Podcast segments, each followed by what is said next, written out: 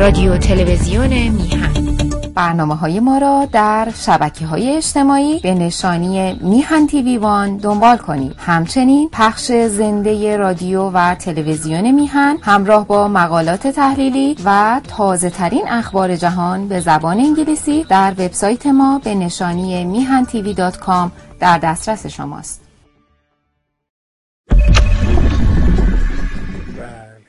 با درودی دوباره.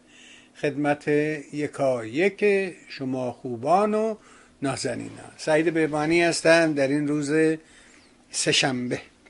سهشنبه ازم به حضور شما که هشتم فروردین است. بیست و هشتم ماه مارس و ماه مارس هم به پایان خودش نزدیک شد. و بذار اول سالی یه ذره گله گذاری بکنیم. و بگیم به دوستان که این شرایط سخت اقتصادی که یه امر فراگیر جهانیه. به قول یه دوستی به من گفتش که هر وقت که آمریکا عطسه بکنه دنیا سرما می‌خوره. وقتی که اینجا کار به اینجا می‌رسه که سه تا بانک ناگهان بانک گردن کلفت در پولدارترین نقطه آمریکا ناگهان ورشکست میشن و دولت دوان دوان میدوه مجبور میشه که از سطح اون قراری که هست یعنی بیمه بانک تا 250 هزار دلار رو پرداخت می‌کنه ولی دولت گفت نه ما همه پولای مردم رو بهشون پرداخت می‌کنیم. و وضعیت گرانی که واقعا داره بیداد می‌کنه. نمی‌دونم هزینه برق و آب و گاز و همه اینا وحشتناک.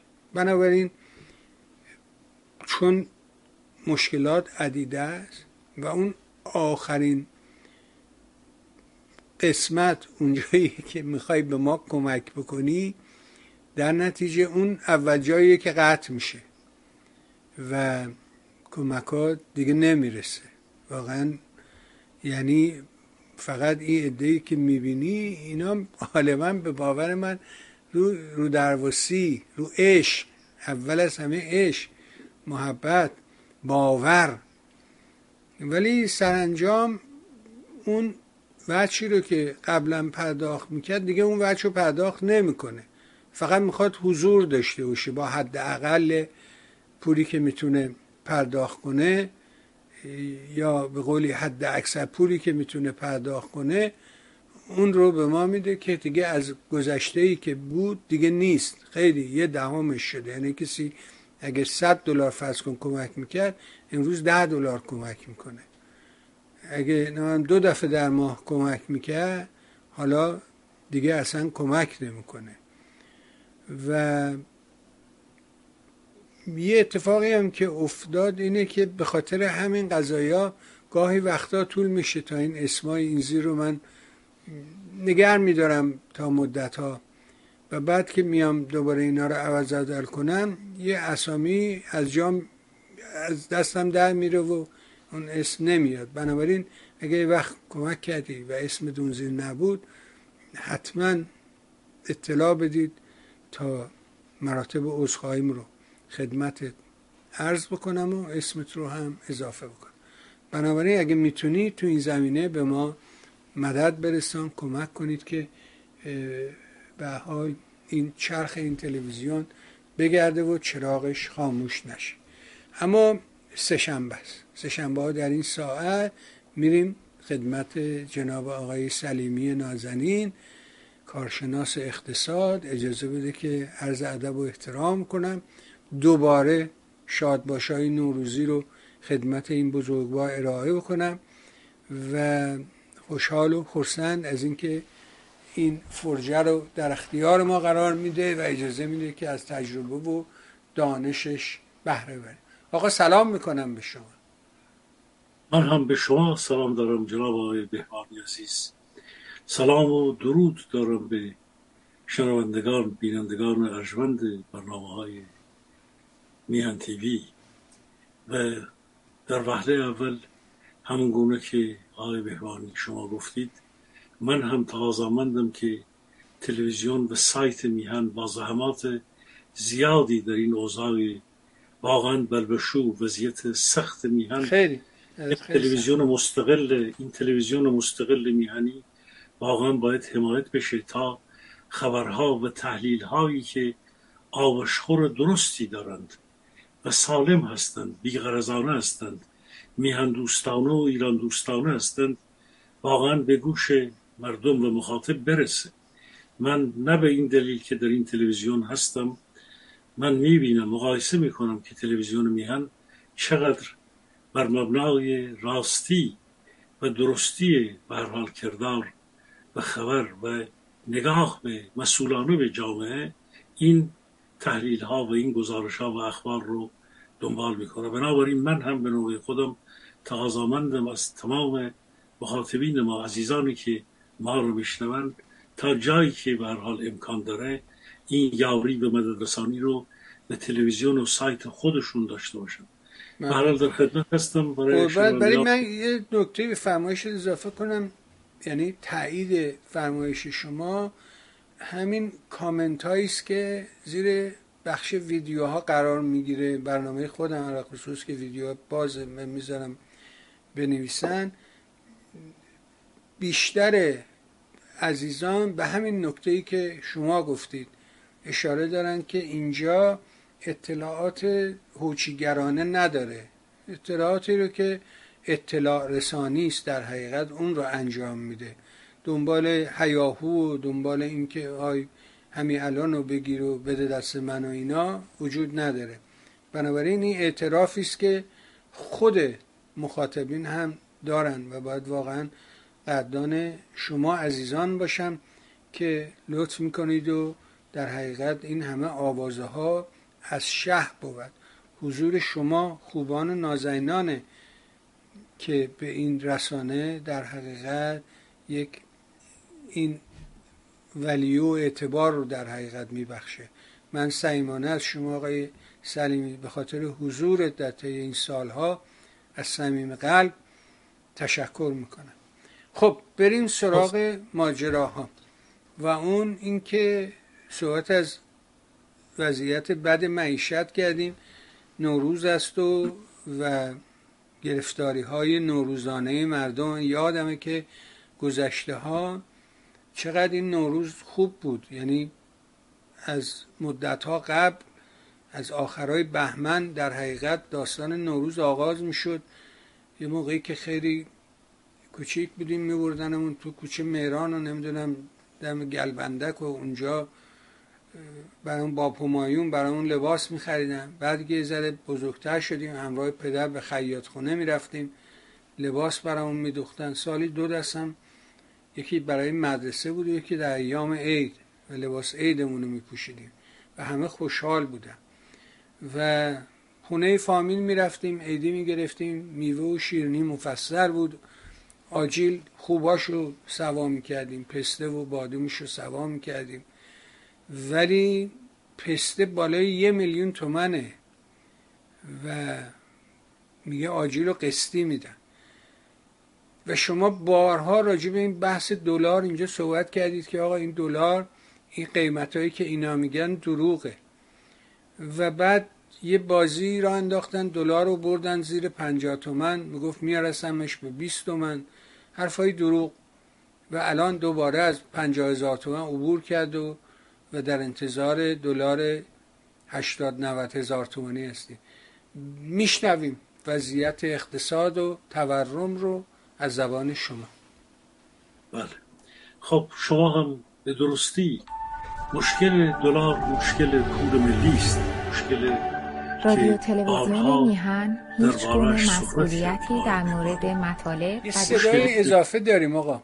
از سمت شما مثل که یه سایتی بازه. سایت میان تیوی بازه.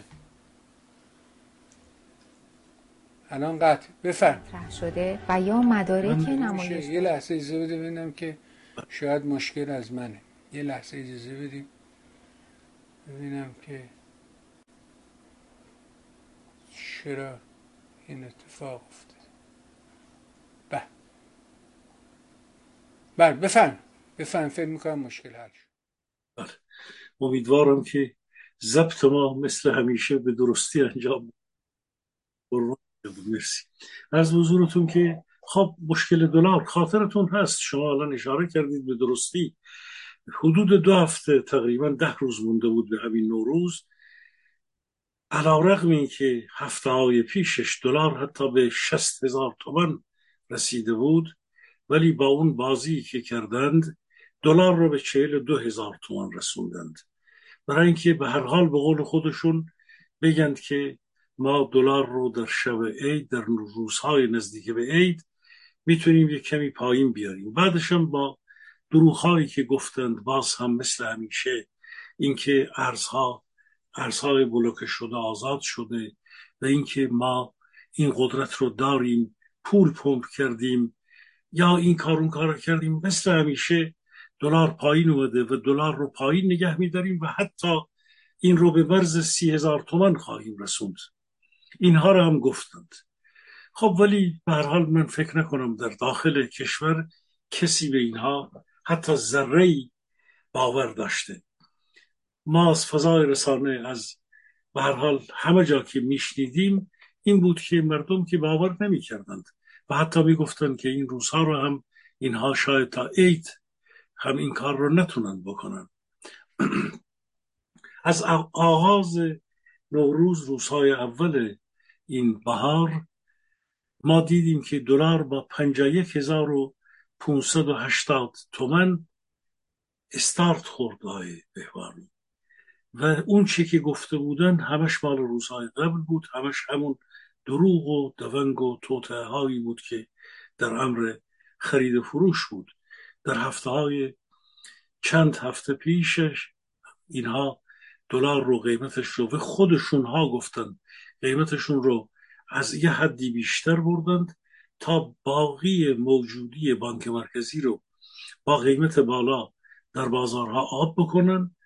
ده روز که مونده بود یک کمی اونو آوردن پایین نه پایین تر از اون قبلش از دو ماه قبلش بلکه پایین تر از اون شست هزار تومنش پنجاه و شش هزار تومنش.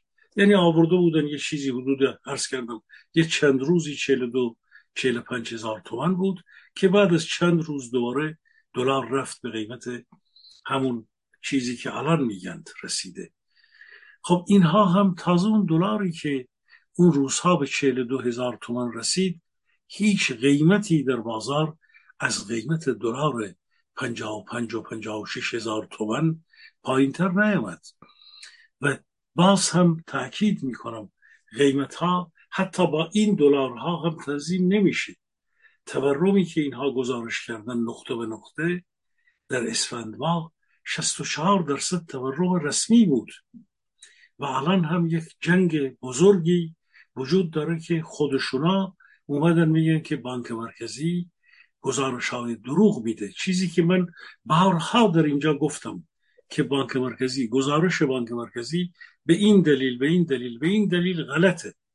بر مبنای بسیاری از شاخص هایی که ما داشتیم من همواره می‌گفتم که این گزارش ها غلطه.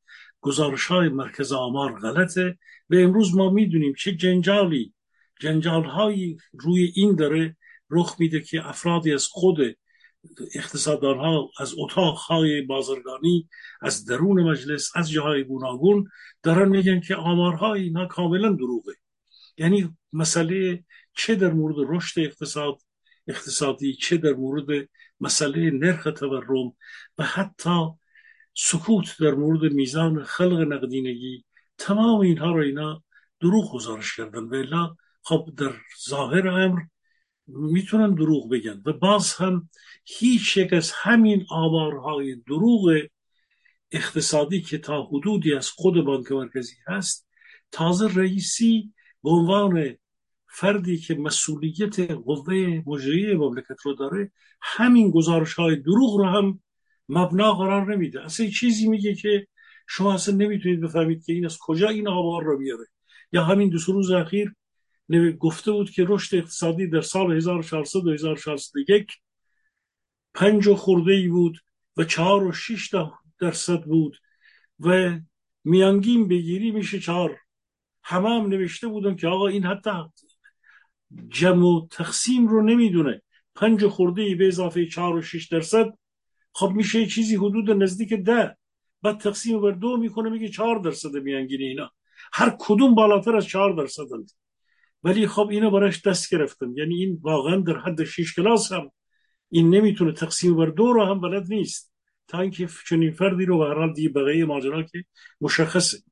ببینید آقای بهوانی گزارش امر مسئله بهای دلار. بحرانی هست که بارها عرض کردم امروز هم تمام این کوشش هایی که اینها چه در عرصه روابط مناسبات خودشون با همین دولت عربستان که ادهی میگن که این ممکنه بخواد به فرض مسئله دلار رو به یک ثبات نسبی برسونه یک دم دارن اینطوری الان وانمود می‌کنن.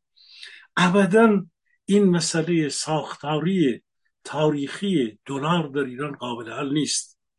گزارش تورم نشون میده که از سال 1322 یعنی قحطی بعد از 1320 در این هفتاد سال هشتاد سال از سال 22 تا 1402 در هشتاد سال اخیر گزارش تورم بی سابقه است.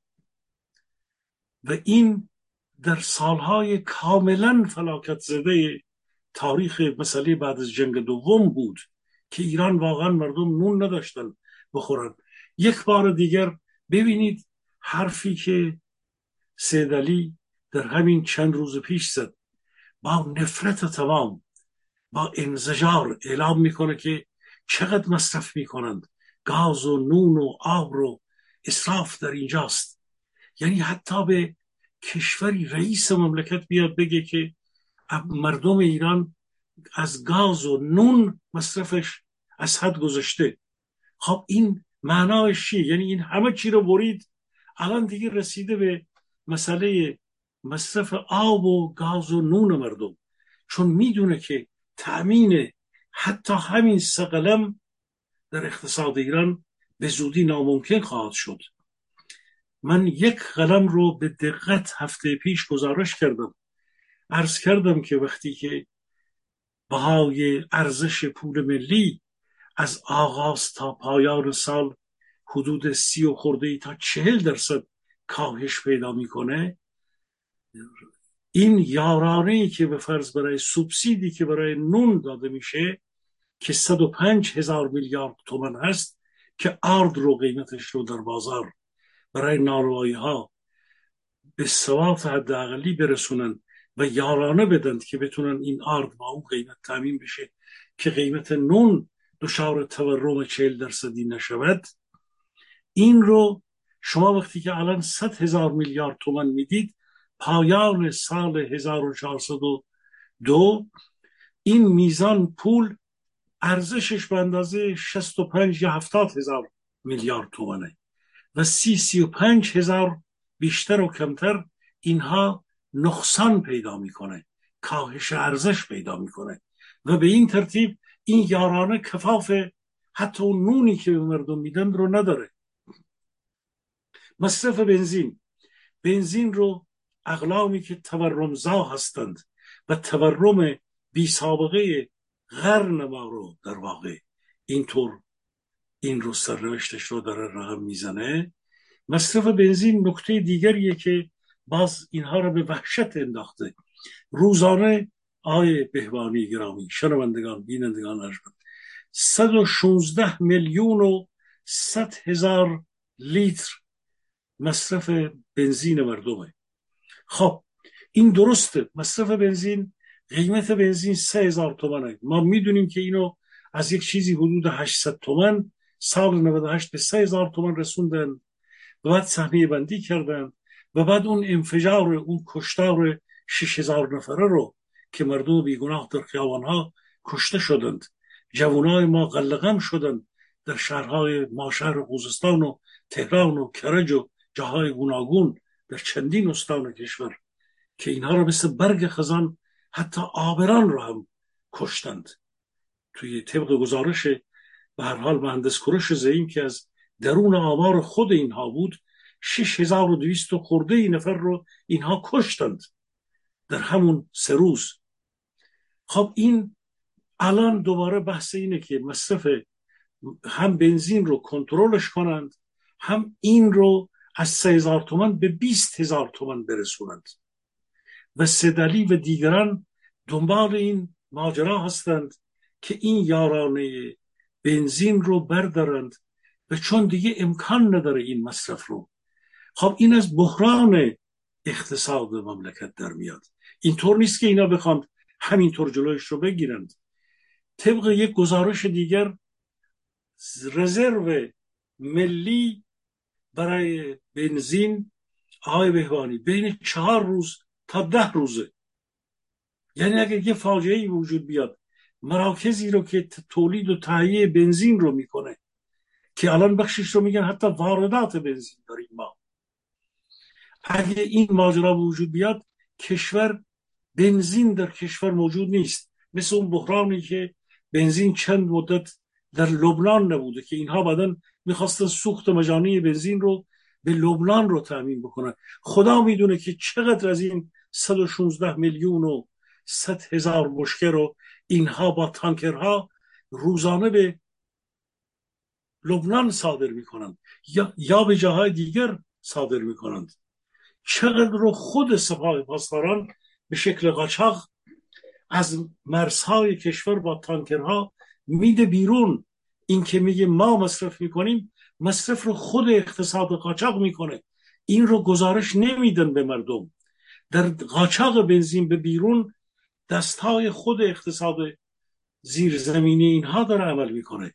همین سپاه پاسدارانی که ادهی در همین روزها نشستن در استانفورد اعلام می‌کنن یا در حاشیهش اعلام می‌کنن که سپاه پاسداران نباید منحل بشه.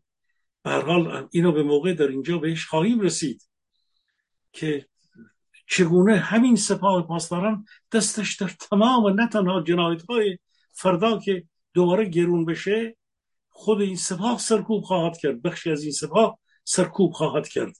یا اون سیستمش سرکوب خواهد کرد.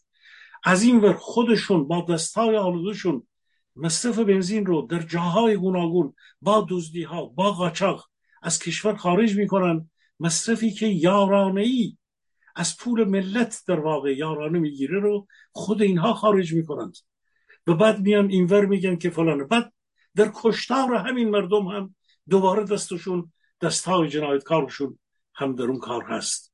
خب بنابراین ما هم در بحران جدید فراروی ما پیش روی ما درباره مصرف بنزین هست درباره مصرف گاز هست که چه قائله به پا شده بود در ماهای پاییز اوایل زمستان.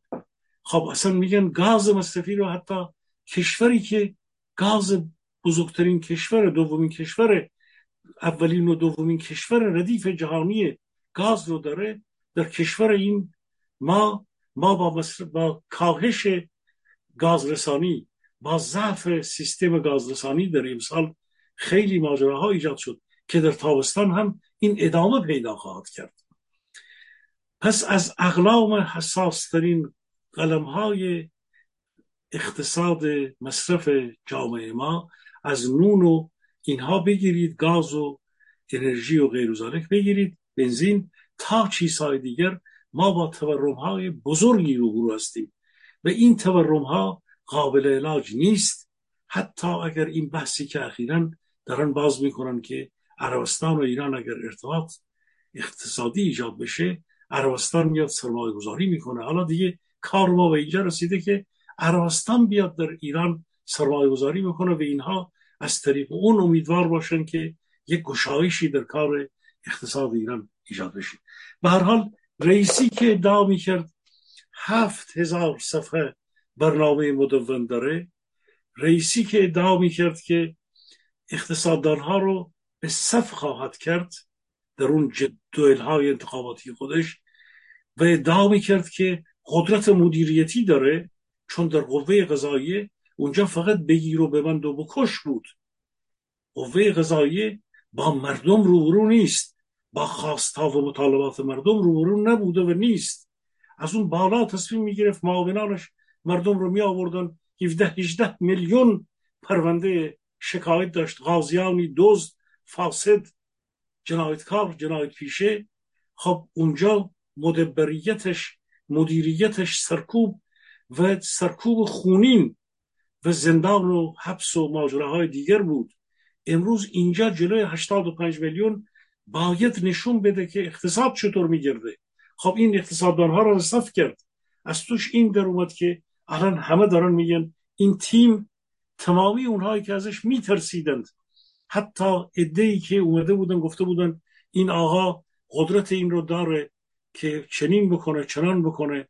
از قدرت مدیریت برخورداره. همه اونها الان میگن که این باید عوض بشه و تیم اقتصادیش باید عوض بشه و خودش هم قادر نیستیم مثلا رو پیش ببره. حتی بهش میگن که به جای هفت هزار صفحه هفت صفحه هم شما برنامه برای چه مؤمنی چه دیگران قربانی فر دیگران و دیگران بهش دارن میگن که این هفت هزار صفحه را احتیاج نداریم. هفت صفحه برنامه مدون بذار رو میز تا ما ببینیم که چند ورده حلاش هستی. به هر حال این اوضاع دلار به مسئله تورم هست که ما در آستانه سال باش روبرو هستیم. قول همون شعر معروف سالی که نکوست از بهارش پیداست آقای بکن کاملا درسته. سالی که نکوست از بهارش پیدا. الانم وضع اینقدر بده. اینقدر وضعشون بده. الان خصوص تو این ماجرای روسیه الان می‌دونی که همین سازمان نمی‌دونم حقوق بشر و جامعه بین دفاع از حقوق بشر هم اعتراض کردن به جامعه جهانی و نقش یک بامد و هوا که آقا جنایت علیه حقوق بشر همه جا می شود در عربستان می شود کسی حرف نمی‌زنه. اما حالا اوکراینیا رو به خاطر اینکه سفیدن شما این رو علم پرچم عثمان پیرن عثمان کردید و یه علمی درست کردی رفتی زیر این وایسادی و این ناجوره. و این شرایط برای ایران خیلی سخت شده. یعنی حضور برای همینم بوده شیخ در سخنرانی مشهدش. منکر فعالیتشون در اونجا بود. در حالی که در پیش از اون گفت ببین اینا ما رو مسخره می‌کردن فلان می‌کردن. حالا ببین ما کجاییم ما رسیدیم به مقام فلان که سلاح میفروشیم. همه اینا رو میگو ولی وقتی دید پاش خود لب پاشوره و خطرناک شد برای پوتین حکم جلب صادر کردم اومد گفت نه ما اصلا نه ما نه من نه. ولی می‌خوام از همینجا پل بزنم با اجازه شما برسم به این یارو. سفر چقدر با خوشحالی ابراز کرده بی بی سی و اینا که بله امیر عبداللهیان با ذوق فراوان می‌گوید که بن سلمان می‌خواد بیاد ایران. اه بریم بریم جمعشیم بن سلمان می‌خواد بیاد.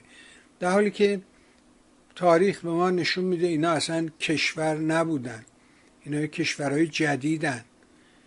اینا تاریخ 60 70 ساله بیشتر ندارن و حتی همین عربستان سعودی که با ماجرای لورنس عربستان و شکست دولت عثمانی در جنگ اول و تغییر نقشه خاور میانه و ایجاد یه سری کشور این هم به وجود اومدن. حتی این کشورهای حاشیه خلیج فارس که حتی تا دهه هفتاد هم نبودن. در ابتدای دهه هفتاد یکی یکی با همت شاه ایران و با حمایت شاه ایران اینا یکی یکی خودشون ادعا کردن که کشورن و, و امروز یه چرخشی اتفاق افتاده. یعنی اینا همیشه زیر بیرق ایران بودن و علا خصوص در دوره پهلوی خیلی در حقیقت حمایت می شدن ولی حالا انقدر این وضعیت عوض شده و چرخیده و انقدر اینا بیکفایت بودن که حالا امیر عبداللهیان ابراز ذوق می‌کنه که ملک سلمان می‌خواد بیاد ملک سلمان نه پسر محمد بن سلمان می‌خواد بیاد به ایران. حتی فیلم هایی از تو فضای مجازی اینترنت میشه ببینید تو یوتیوب و این ور که با محمد زاشا که رفته بود اونجا همین رقص شمشیر و اینا رو براشون انجام دادن جلوش. رقصیدن خیلی باز خوشحالی می‌کرد. حالا من پرسشم از شما با این مقدمه به قول معروف متول بپرسم ببینم که چی می‌بینی این روابط و آشتی با عربستان و آیا در وضعیت معیشت مردم تأثیری خواهد داشت؟ پولی وارد میشه؟ چیه داستان؟ خب این جناب بهوانی شما از زاویه اقتصادی می‌پرسید که به درستی کار من و حرفه من اینه که من در نهایت بگم که این ماجرا به کجا خواهد رسید؟ آیا گشایشی در اقتصاد وجود میاد یا نه؟ برای برای اینکه بسیار فشرده اشاره بکنم به این مسئله ای که فرمایش شما هست ببینید آقای مهبانی ما در جغرافیای اقتصادی و جغرافیای سیاسی منطقه مسائل زیادی ایجاد شده. یعنی در واقع ژئوپلیتیک و ژئو اکونومیک منطقه ما امروز با حوادث جدیدی روبروست. چه ما بخوایم؟ چه عربستان از لورنس عربستان صد خورده ای سال پیش بگیم چه تغییراتی که در امارات شده که به مراتب خیلی کم سابقه تر است. اون چه که در این چهل و چهار سال به فرمایش شما اتفاق افتاد این بود که ایرانی که در اون موقعیت بود امروز تمامی حتی میدانهای نفتی ما که مشترک بود با کشورهای همسایه رو چه عراق رو چه امارات رو چه قطر رو ما در واقع در میدانهای نفتی ما هم ضررهای بزرگی کردیم. ما وقتی که از از منابع درآمدی 600 میلیارد دلاری عربستان از نفت صحبت می کنیم از منابع دلاری 130 40 میلیارد دلاری عراق صحبت می کنیم که اقتصادش همین چند سال پیش به کمک ما اقتصاد میدانهای نفتیش راه افتاد. وقتی که از قطر که دو برابر عراق خب سود درآمد منابع درآمد نفت و گاز داشت. ببینید منطقه به یک چنین وضعی افتاده. ما همون هفت صفحه ای که منتقدان رئیسی به اون میگن که در واقع باید به علی خامنه ای بگند علی خامنه ای مگه همین یک سال پیش نگفت عربستان گاو شیری آمریکاست؟ آیا امروز علی خامنه ای خودش خر شیری اولاغ شیری پوتین نشده که اعلام می‌کنن خودشونا اعلام کردن که ما چهار و شیش میلیارد دلار نوشته که در پایان سال بزرگترین چیز تجاری رو با روسیه داشتیم. بعد اعلام کردن که چهار و شیش میلیارد دلار میزان حجم تجاری اینها با روسیه بوده. من چند هفته پیش گفتم میدان بندر انزلی از بار پره تا گلو بار روسی را آوردن در اونجا. خب اینها حالا در معادلات تسخیر میادین ما هست در پیش فروش تعهدات پیش فروشی نفت و گاز ماست در مناطق شمال کشور. یا در چه ماجرایی هست؟ به یک اتفاقاتی افتاده که اینها این پیش فروش ها رو جنس های خودشون رو که تحریم جهانی هست رو وارد بندرازری کردند.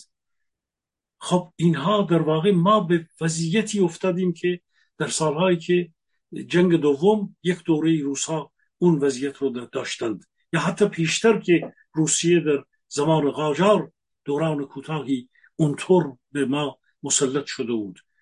به این ترتیب در واقع اون که به اونها اعتراض می‌کرد گاو شیری آمریکا شده الان که ما می‌بینیم عربستان داره در بین قطب چین و آمریکا داره به حال مثل ترکیه ترکیه اردوگان که با همه با روسیه با آمریکا با چین با همه با اسرائیل بر اساس منافع ملی اقتصادی کشور خودش با کشورهای گوناگون ترکیه که ما وقتی که زمان شاه مقایسه می‌کنیم اقتصاد ما را با اونها واقعا اونها در فلاکت بودند.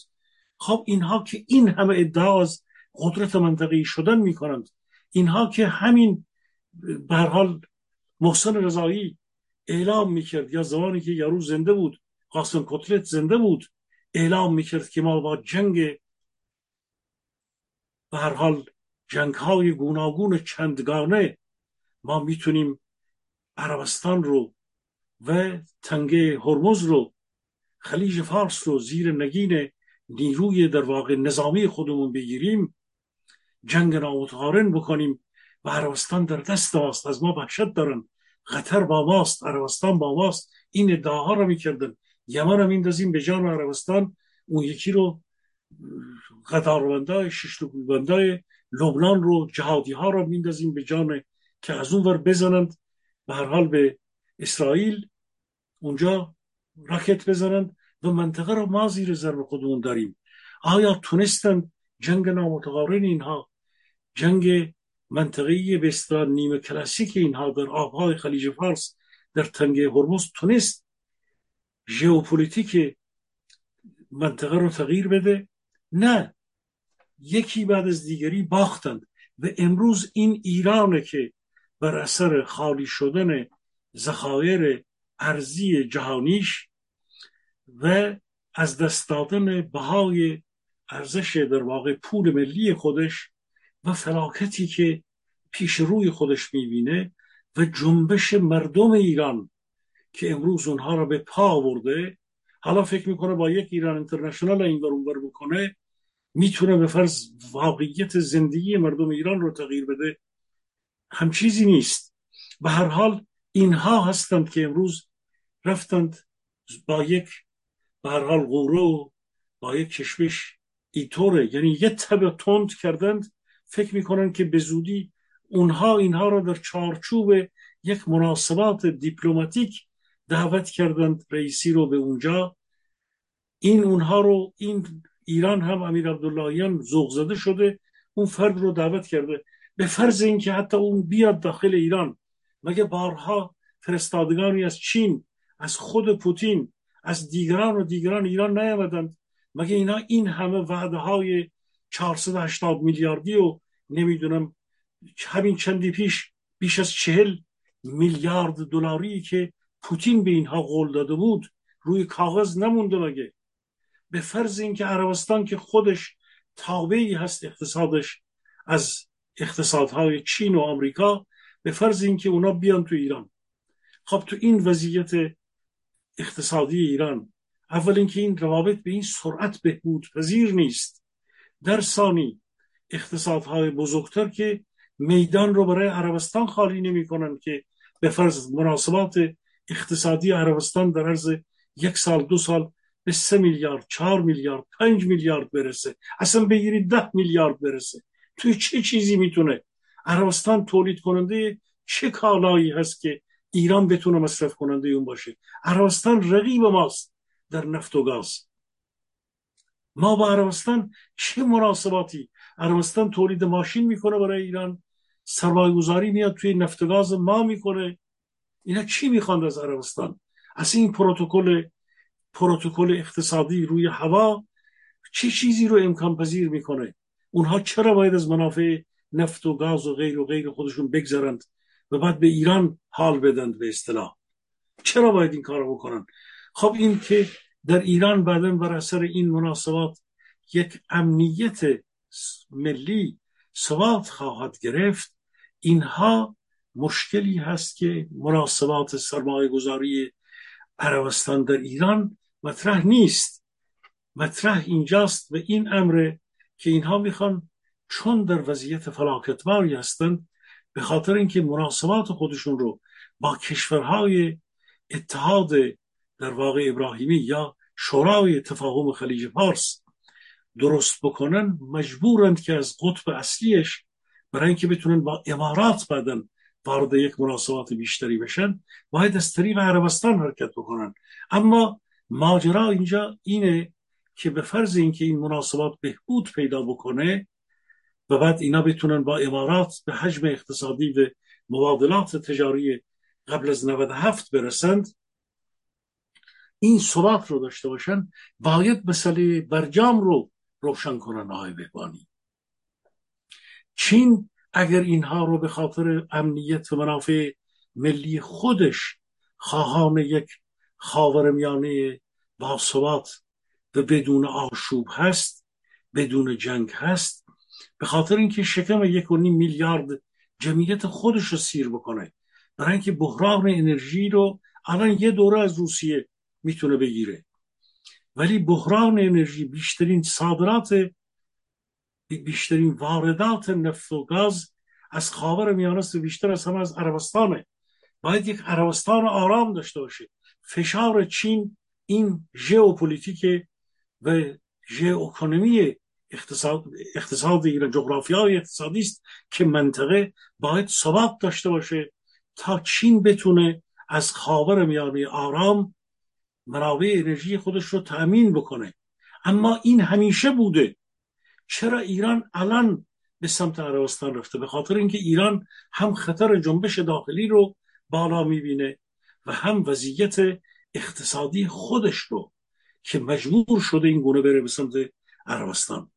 پس دیگه خبری از اون ها نیست.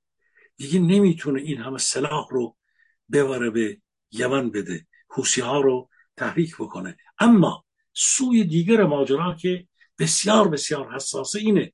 اینها اگر وارد یک چنین مناسباتی با عربستان بشند اون وقت در درگیری اینها با اسرائیل و به گونه با حمایت آمریکا دیگه نمی‌تونند دوباره عربستان رو زیر آسیب و زیر ضرب راکت های حوسی و یمنی و اینا بگیرند. محدودیت هایی هم برایشون ایجاد میشه. آیا پرسش اینجاست که عربستان هم که الان داره به اینا نزدیک میشه از خطر تصادم ایران و اسرائیل باخبره که وارد این عکت این تصمیم تاکتیکی و دوره‌ای شده؟ آیا اونها باخبرن که یک چیزی در پیشه که اگر باز این غنی شدن 84 درصدی که در عرض مدتی می‌تونه به هر حال به یک قدم دیگر بره تهدیدها بیشتر بشه خب اونا هم حساب می‌کنن که ایران در یک مناسباتی با عربستان هست و دیگه وارد این تصادم منطقه‌ای به قول خودشون جنگ نامتقارن با عربستان نمیشه از طریق نیروهای به هر حال نیابتی خودش. چون یک پیمانی رو وارد شده. بنابراین ما نمی‌دونیم واقعا نمی‌دونیم. اول اینکه این مناسبات بین ایران شیعی و عربستان وهابی تا کجا؟ الان حدودا چند هست که با آشوب روبروست آیا اینها واقعا این وضعیت به لحاظ مذهبی دینی سیاسی رقابت های تاریخی جنگ های تاریخی که داشتند مسئله بحرین و مسئله یمن درگیری هایی که بوده همه اینا حل شده که امیر عبداللهیان. شما یادتون هست که همه ما یادمونه که خامنه ای به ظریف گفت آقا تو هیچ کاره ای سننه ظریف وزیر خارجه نیست که سیاست خارجه رو تعیین می‌کنه تعیین می‌کنه.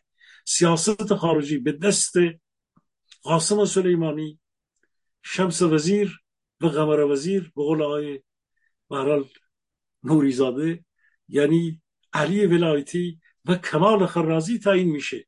یکی در محدوده روسیه علی ولایتی علی اکبر ولایتی و یکی کمال خرازی در چارچوب این کشورهای این طرف. امیر عبداللهیان چی کار است؟ و کل منطقه را هم که قاسم سلیمانی تو دست خودش داشته. جای قاسم سلیمانی به شمخانی رسیده و همچنان علی اکبر ولایتی و کمال خرازی سیاست های دولت پنهان وزارت خارجه رو دارن. حالا این نمایشی که داره این امیر عبداللهیان میده کسی این رو به هیچ جایی به بازی نمی‌گیرن. و هر حال این ماجرا هنوز های بهبانی خیلی زود ما اصلا تازه بیاییم بگیم که این مناسبات چگونه پیش خواهد رفت. به فرض اینکه یک سفر پیش بره. مگه اینا دو سال نگفتن که بایدن بیاد ایران دیگه از تحریم در میاد؟ اینا فقط از امروز تا فردا یه وعده میدن یه قولی میدن دوباره یه دروغی میگن که شاید بتونن اینا روزانه زندگی می‌کنن آقای مغز اینها مغز من نمی‌دونم مورچه چقدر مغز داره. به نظر من مورچه یک غریزی داره بسیار بسیار هوشیارانه. اینا مغز مورچه رو هم ندارند. اینا از الان تا فردا شش تا شش کل ملق می‌زنند. در سیاست خارجی و سیاست داخلی و اقتصادی و غیر ذلك اینطور قربان.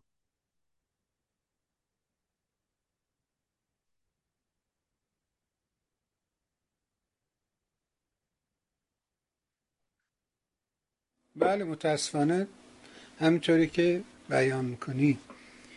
یعنی هیچ گشایش اقتصادی در پیش نیست با این حساب. با اومدن عربستان اینها هیچ اتفاقی نخواهد افتاد برای سبد معیشت مردم. درست فهمیدم؟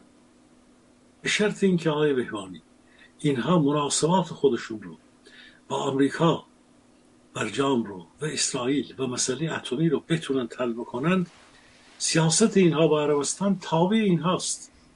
عربستان مناسبات خارجی ما منطقی ما با عربستان به هیچ وجه ارست پریوتیت رجحان اولیه نیست. کلمه رو به زبان آلمانی اتوماتیکمان داشته بله به هیچ وجه رجحان اولیه و تعیین کننده نیست. اون چه که اینجا تعیین کننده هست این امر ثانوی است جناب آقای بهبانی. تعیین کننده مسئله ارتباط ما با جهان غرب مسئله مذاکره است و مسائلی است که ما داریم. به گمان من حتی اگر آمریکا با اشاره آمریکا با توافق آمریکا با چین همکاری دوره‌ای ایران و عربستان برای ثبات منطقی در یک زدبندی که آمریکا یک چیزی رو از چین گرفت. درباره روسیه. چین درباره روسیه یک کاری رو یک وظیفه ای رو پیش ببره و بعد از اینجا هم بهش این امکان رو داد که اینها هم مسئله عربستان رو با ایران حل بکنن. یعنی یه بدبستان در سیاست در مناسبات خارجی بین چین و آمریکا صورت گرفت که چین بره با پوتین بخشی از مذاکرات آینده جنگ رو پیش ببره به شرط اینکه اون پیش بره از این بر هم دوباره آمریکا یک به هر حال موقعیتی یه فرجه به چین داد که مسئله عربستان و ایران یک ثبات نسبی پیدا بکنه. این رو باید واقعا منتظر موند. چون شما در این شطرنج سیاست مناسبات منطقی امروز واقعا نمیشه تعریف شما خیلی جالبه. برای اینکه این الان بخشی از جامعه اصرار داره برای اینکه چین گوی سبقت رو از آمریکا رو بوده و دیگه آمریکا اصلا از صحنه روزگار محو شده. در حالی که شما داریم میگی که این در یه معامله که آمریکا با چین انجام داده این اتفاق افتاده. ولی ایده معتقدن که اصلا چین یه قدرتی شده آنچنان که بیا و ببین آمریکا رو پس زده و و اصلا معادلات جهان تغییر می‌کنه. چین و روسیه و ایران یه پای داستانه. یعنی ایران اونقدر بزرگ می‌کنه که این برای ایران نون نمی‌تونه تأمین کنه برای مردمش. نمی‌دونم این تحلیل های آوکی که این رسانه ها مرتب روش تکرار می‌کنن چه دلیلی داره واقعا؟ از چه پایگاهی میان در حالی که به نظر من تحلیل شما دقیقتر و درستره یعنی اینکه یک بدبستانی صورت گرفته. حالا در رابطه است با تایوان یا هرچی که هست بها این نیست که چین آقای جهان بشه و آمریکا اصلا بره محو بشه و اینها. نمیفهم. این تحلیل رو چرا بیان می‌کنه؟ آنها یک موضوع رو شما اگه در نظر بگیرید جناب آقای ببینید مسئله همین ارز دلار که اینها گفتن مناسبات نمی‌دونم رفتن اونجا گفتن چین و روسیه می‌خوان با یان چین با هم دیگر به هر حال مبادلات تجاری رو پیش ببرن. یا اینکه اومدن در ایران گفتن که ما با چین بارها تا گفتن که با پول چین یک سری از کارها صورت بگیره. اصلا پول چین امروز همین امروزش هم بعد از دلار بعد از اویرو بعد از خیلی از پولهای جهانی بسیار بسیار از یک ارزش مبادله‌ای خیلی خیلی کمی برخورداره. این هنوز خیلی راه مونده که چین واقعا برای تامین یک و نیم میلیارد شکمهای خود چینی ها بتونه به یک ثبات اقتصادی برسه. درست ذخایر انرژی داره درست چی و چی داره درست در به هر حال در برخی از فناوری ها پیشرفت های بزرگ کرده. اما به این معنا نیست که در خاور میانه به فرض الزامن این آمریکاست که باخته. اینطور نیست. ببینید آقای بهبانی من با افرادی از سیاستمداران افغانستان در همین آلمان برخورد داشتم. اینا برای من از ریز صحبت می‌کردن که آقا آمریکا در خیلی ها گفتن در افغانستان باخته. اینطور نیست.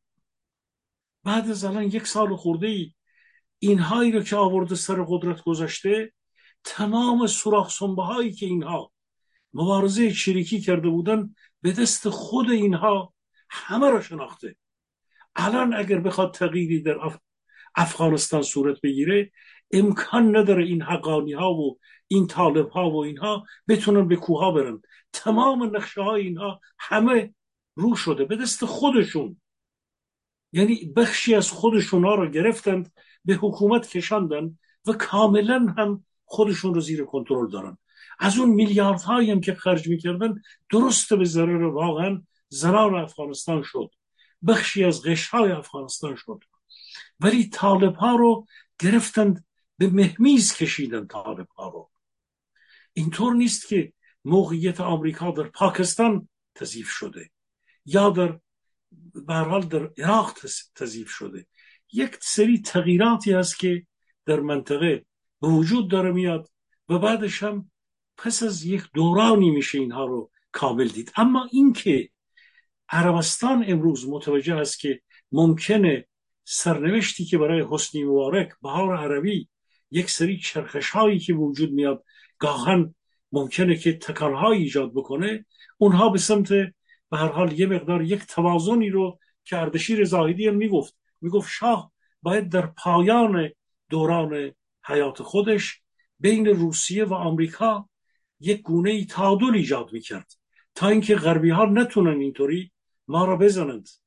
وقتی که ما همه تخم رو در سبد یک قدرت خارجی نشوندیم اون به سر ما اومد که الان هست. این طبیعیه که عربستانی که امروز ذخایر ارز و طلا و غیر و ذالک داره و از یک سرمایه سرمایه بالایی برخوردار در کشور خودش به یه نوع استقلال حس می‌کنه رسیده که سی سال پیش اینو نداشته. چون بانکهاشون پرن حسابهاشون پرن. اما آیا قدرت نظامی امنیتی رو آیا عربستان خودش قادره که برای خودش تعمین بکنه؟ به یقین نه. مسئله امنیت و مسئله نظامی همچنان در خاور میانه سه قدرت در گذشته بودند. آمریکا نقش برتر رو داشت چین دخالت هایی داشت و روسیه از طریق آبهای گرم از طریق ایران سعی می‌کرد نفوذ خودش رو و پس از جنگ سوریه نفوذ خودش رو تا حدود بالایی پیش برده بود. جنگ اوکراین روسیه رو کامل فلج کرده. تاثیر روسیه رو در خاور میانه بسیار بسیار کاهش داده. اینکه ایران بتونه به طور نیابتی منافع روسیه رو در آبهای گرم در خلیج فارس تامین بکنه ایران خودش دچار بحرانه. نمی‌تونه اون گونه که قبل از جنگ اوکراین روسیه نفوذ داشت در منطقه روسیه فقط در سال 2018 19 یه چیزی حدود 56 میلیارد دلار اسلحه فروخت به جهان و در وضعیت بسیار بسیار خوبی قرار گرفته بود. در تعیین جغرافیای سیاسی و مسئله امنیت در منطقه نقش بالایی داشت و من به لحاظ نگاه اقتصادی به حجم مبادراتش به فروش تسلیحاتش در اونجا اون می‌تونست مستقیما در فضای خاور میانه دخالت بکنه. امروز چه وضعی داره؟ به هیچ وجه این وضعیت سابق رو نداره. ایران نمی‌تونه در منطقه خاور میانه نفوذ قبلی روسیه رو تامین کنه. ایران خودش دچار بحرانهای عدیده ای شده. خب این یک کمی نقش چین رو اون نقشی رو که روسیه داشت به عهده می‌گرفت رو از اونجاست که چین بزرگتر شده. نه در مقابل آمریکا. نه در مقابل آمریکا. اشتباه نباید بکنیم. برخی از به هر حال استراتژیست ها یا گزارشگران یا تحلیلگران سیاسی فکر می‌کنن که آمریکا به نفع چین در خاور میانه عقب رفته. این گونه نیست. همین ایران هنوز بازی ایران تموم نشده. هنوز ایران در اوضاع اقتصادی تماما به بازارهای اروپا و آمریکا احتیاج داره نه به بازار چین. بازار چین فقط یک دورانی که ما در اوج فلاکت و بدبختی بودیم ولا به هیچ وجه بازار چین و آمریکا و اروپا نمی‌تونن رقابت بکنن. یک روزی در یک تغییری حتی اگر همین جنایتکارها به فرض اگر به یه دوری بخوام بمونند باز هم برای اینها هم واقعا به صرفه نیست. با اقتصاد تعادلی و با بنجل های چین و با اون نوع رابطه تجاری چین با کشورهای اغمار خودش و اینها به هیچ وجه برای جناهای حتی موجود کنونی حکومت ایران هم من به لحاظ نگاه اقتصادی میگم برای اینا به صرفه نیست که معادلات تجاری چین رو. این فقط از پیسی این هاست. از فلاکت و بدبختی این هاست که اینا امروز به بازارهای چین به فرض رو آوردن. یا در بحران روسیه با روسیه وارد یک سری معادلات تجاری دوران جنگ شدند. به هر حال اگر بخوایم باز هم پرسش جناب در مورد عربستان به گمان من عربستان هیچ گونه گشایش اقتصادی برای ایران به وجود نخواهد آورد. رابطه با اون.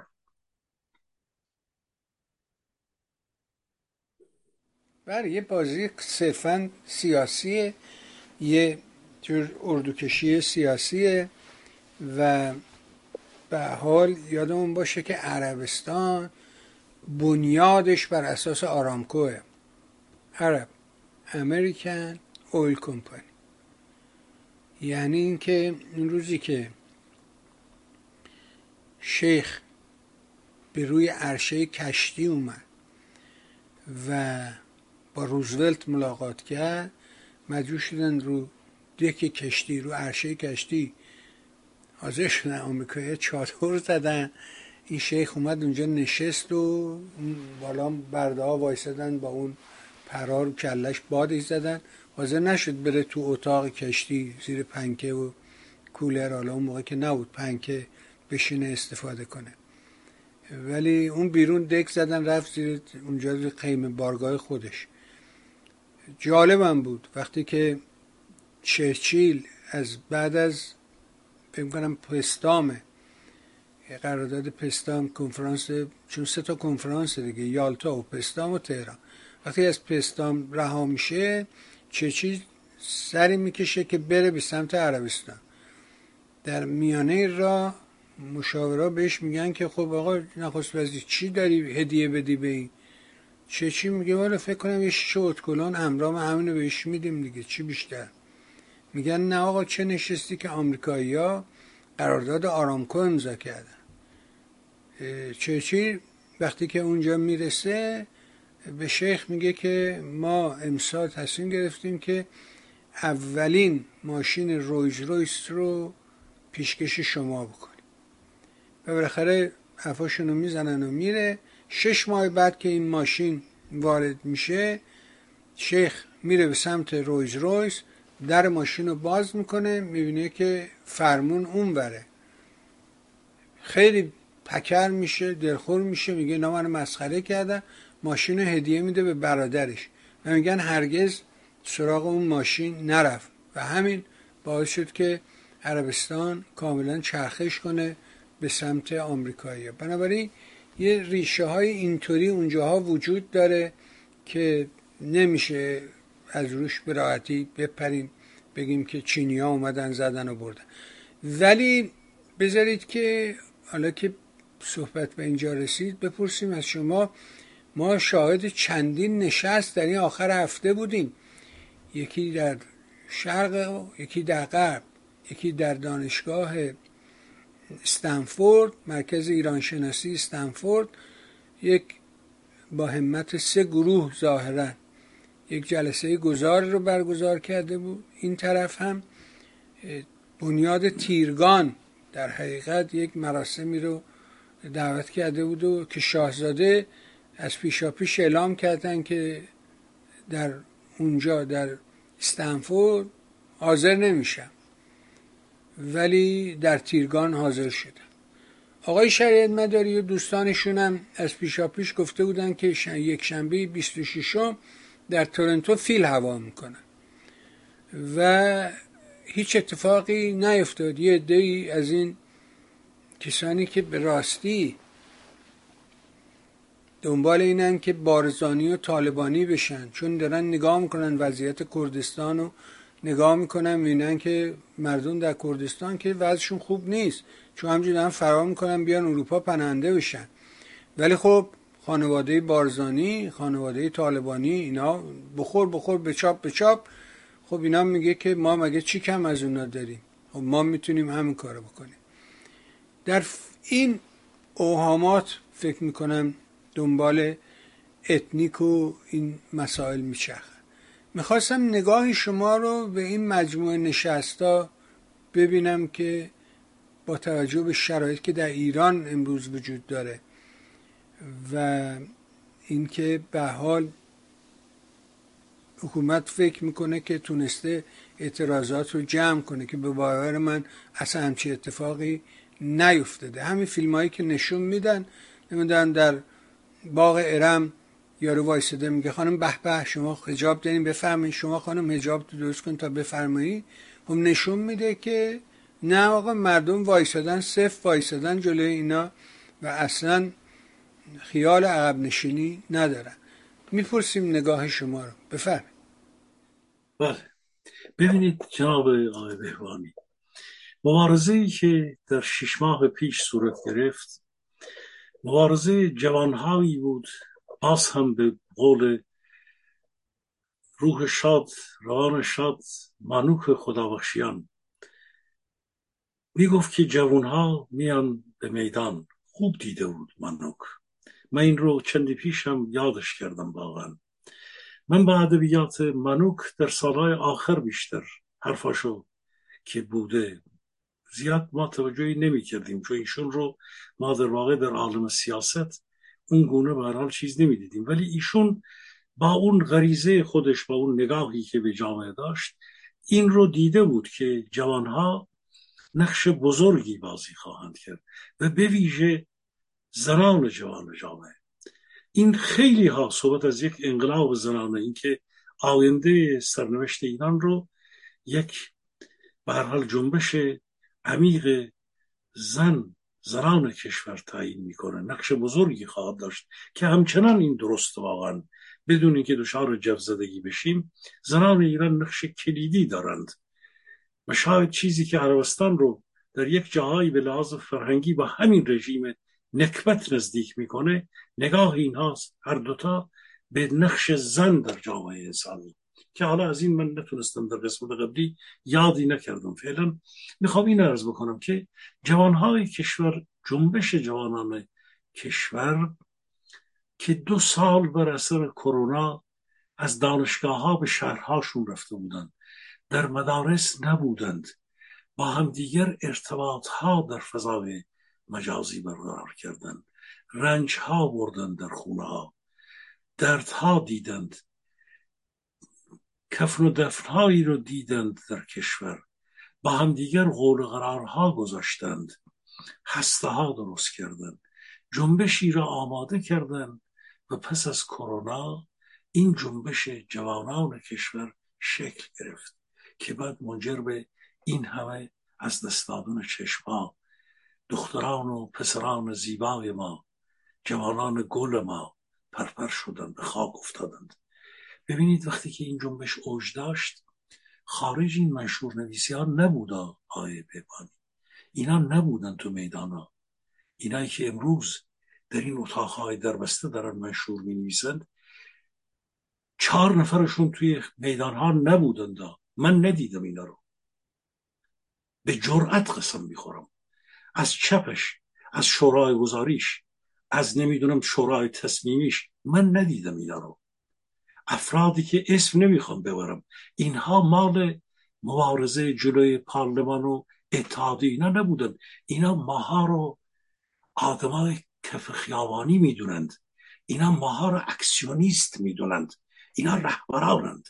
آقای بهبانی اینا اجازه بدید من یک کمی دردناکتر بگم. اینا به خون زنده جنبش فکر نمی کنن. اینا خون مرده مردار رو میشنوند. واقعا این بیان من می‌دونم اینا را آزار خواهد داد.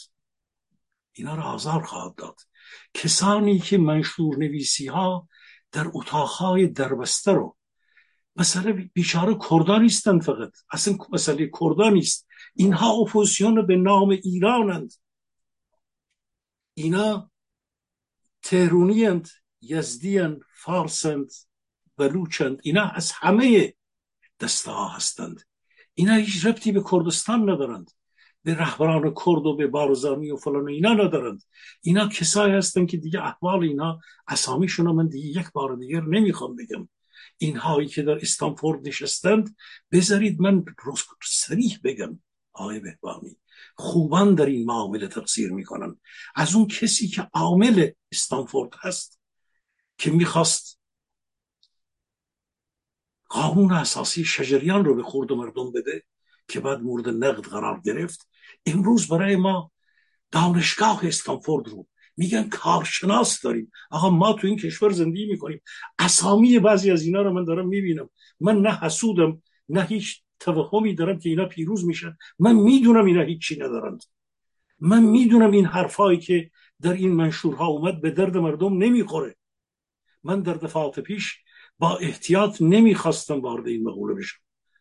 امروز در درون آخه ببینید تیترهایی که در این دو سال گفتگو شده بود حداقل در 20 اتاق اینترنتی تلگرامی واتساپی این تیترها رو گفته بودند. دوباره این تیترها رو شما بگید. دو روز برید یه جایی یک روز برید یه جایی بشینید.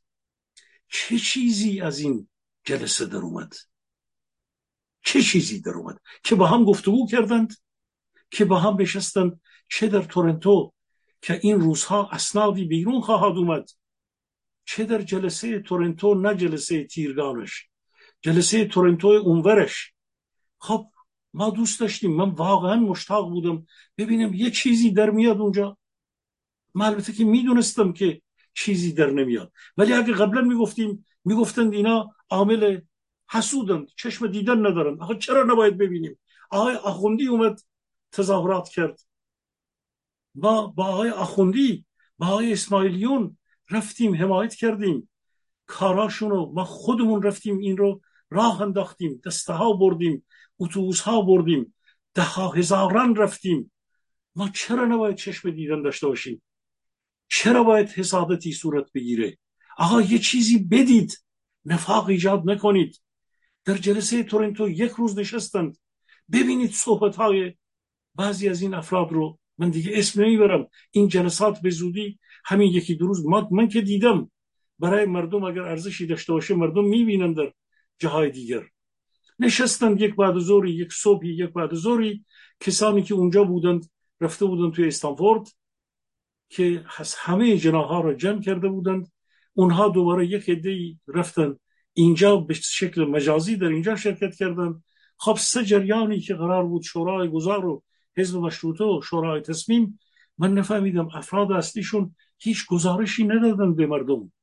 اصلا اونجا در عرض یک روز اصلا بخشی از خودشون از اعضای این سازمان سه سازمان که گفته بودن چنین می‌کنیم چنان می‌کنیم اولی که اصلا تقریبا جنگ رقابتی بین خودشون بود. حالا آقای رضا پهلوی در اونجا نرفته بود. یهو استانفورد از دو ماه پیش یک ماه و نیم پیش قرار بود سجریان برن تورنتو بشینند. آقای رضا مریدی می‌خواستند در اونجا دکتر مریدی اونجا کمک بکنن که اونجا پیش بیاد. یهو دو هفته مونده بود استانفورد به دنبال پاریس اعلام شد. توی استانفورد خب آقای خالساری و یک عده دیگر به گفته خود آقای خالساری که ایشون گفته بود پاریس و استانفورد و تورنتو باید روی یک خط حرکت می‌کرد که من شک دارم. خب دو هفته مونده بود به جریان 25 مارس اعلام شد که استانفورد هم برگزار میشه. افرادی که قرار بود برن تورنتو یک بار اسامیشون توی استانفورد در اومد. خب یک عده دیگرم از حزب چپ و راست و فلان و بیسار و نمی‌دونم دیگه از دوستان ملی مذهبی که بودند و همه بعد از پاریس رفتند اونجا.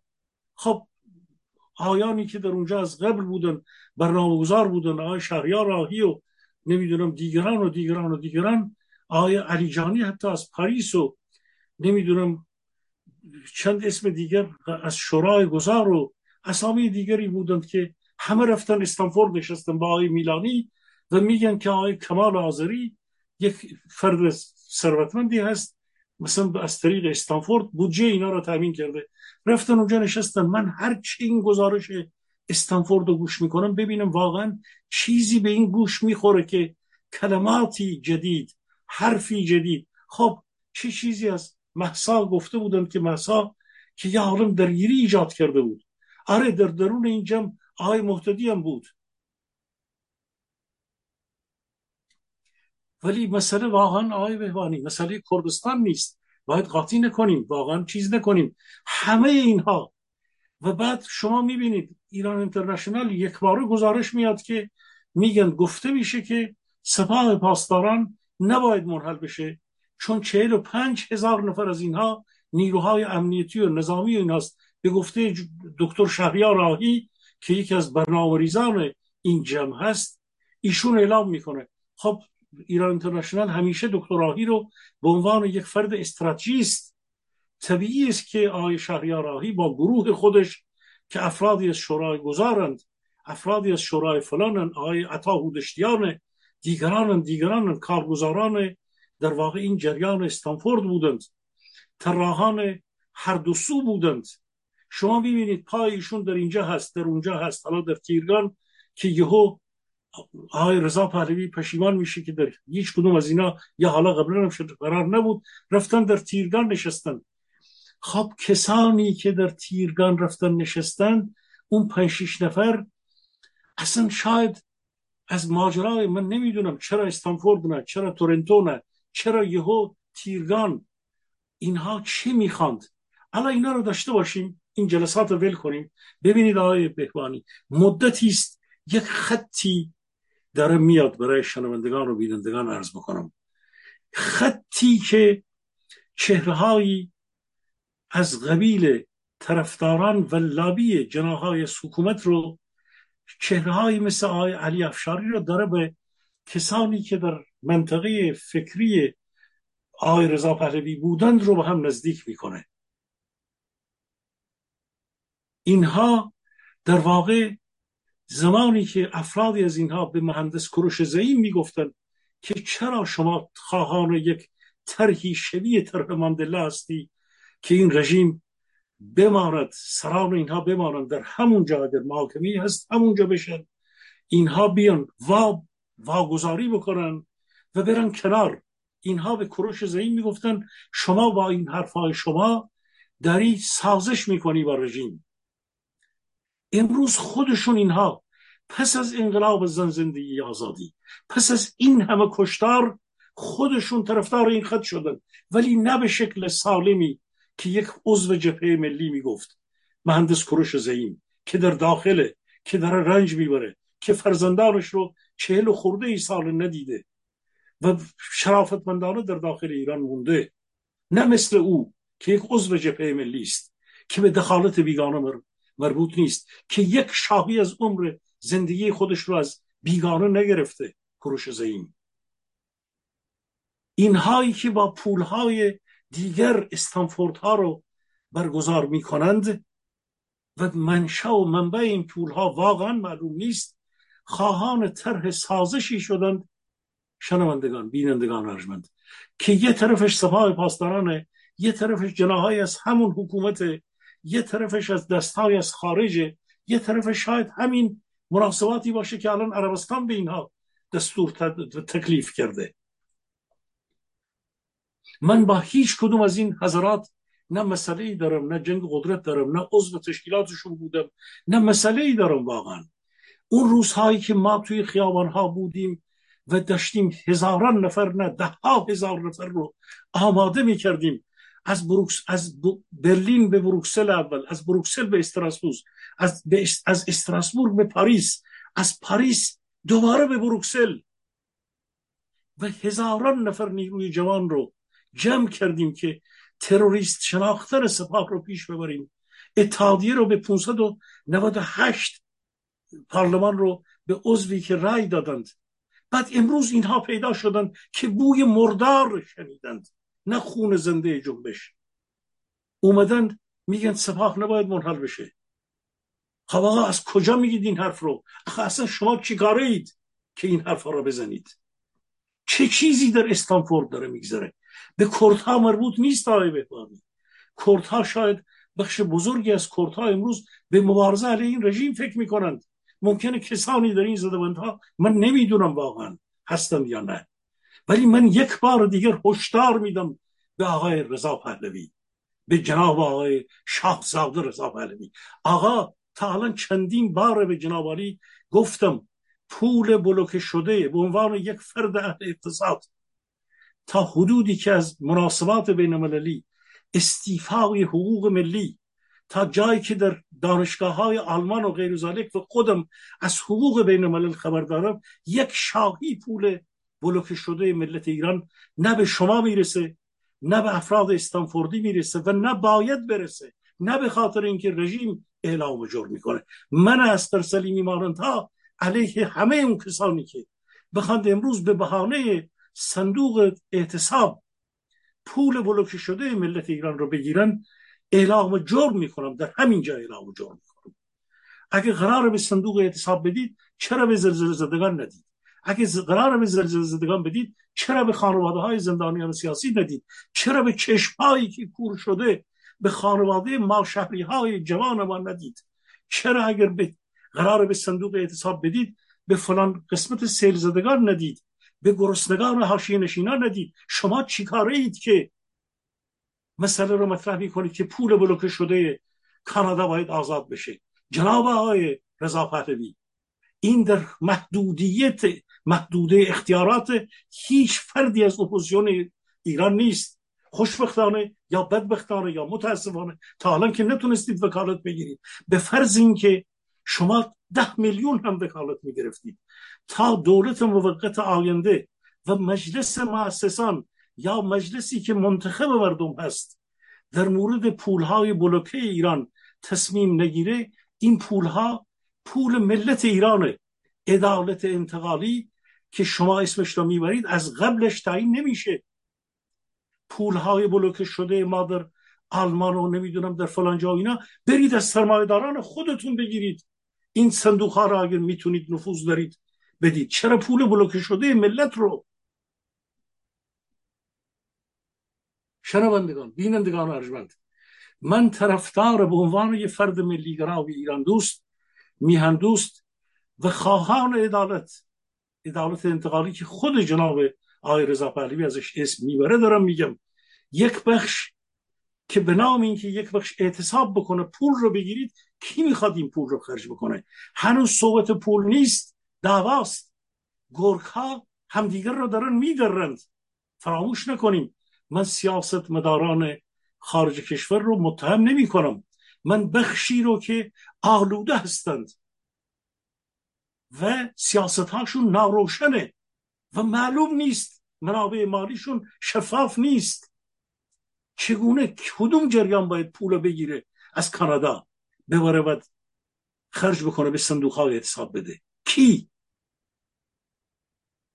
فونداسیون هایی که نمی‌دونم چیز مؤسسات مالی که فلانند اگر پولی هست بگید به پولدارها اگر نفوذی دارید. در غیر این صورت بذارید یکی به سر خودمون بزنیم یکی به سر مبارزان داخل کشور بزنیم که این اعتصاب ها صندوق های اعتصاب اولین بار نیست. به عنوان یک فردی از نیروی سندیکایی که درش شرکت داشتم سالیانی از عمرم رو به صندوق های اعتصاب رو می‌شناسم. آیونی که شما میرید گاهی وقت یک بار میگید به بازنشستگان کشور کمک مالی بکنیم. آخه به چند صد هزار بازنشسته شما چطور می‌تونید کمک بکنید؟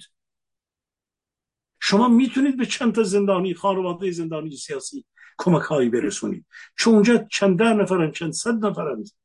ولی شما چطور می‌تونید به کارگران اعتصابی که شامل چند میلیون ممکنه بشن الان چند صد هزار نفرند ببینید آقای بهوانی حرفایی زده میشه در این اپوزیسیون که هیچ مبنای شناخت از زندگی مردم شناخت از تجربه مبارزه شناخت از چیز نداره. فقط حرفایی هست از روی بخارات میده و خطرناک. و اینها در این کنفرانس ها ما میشنویم. بوی اشمعزازش بلند شده. آقای بهبانی اینه. این واقعیت ماجراست. آقا استراتژی ندارید خاموش شید. راه ندارید. اینقدر خودتون رو جلو نندازید. چرا موقعی که مبارزه جریان داشت شما پیدا نبودید. الان فکر می‌کنید مبارزه رفته پایین آمریکا می‌خواد قدرت تعیین بکنه هی میرید از این کنفرانس به اون کنفرانس. مثل زنبورا وزوز می‌کنن. به قول مازندراری ها این کانگلی ها وزوز می‌کنن. که خودشون رو نشون بدن. خودشون رو می‌خوان نشون بدن. بوی مشمعز کننده حرف های اینها میاد بیرون. کمترین قسمتش اینه که صحبت از مسائل خطرناک هنری لوی و یا دیگران میاد. اونا کمترین مسائل اینها با جعبه اینا گلیم رو از کعبه دزدیدند. اینها کل فعال های ما رو دارن می‌برند. دارن سازش می‌کنند با سپاه پاسداران. دارن ایران رو به تخت نرد بازی کشیدند های بهوانی با نیروهای از اصلاح طلبان میرن که هیچ معلوم نیست اونا کیان. خب جای کسانی که گرده زن رو با شلاق و با حجاب فرود آوردند فردا میان اون طرفی میشن. یک به هر حال چیزای دیگر به نام جامعه آزاد رو می‌گیرن. سپاه پاسداران رو شکلش عوض می‌کنن فتیله اینجور دیگه میچرخه.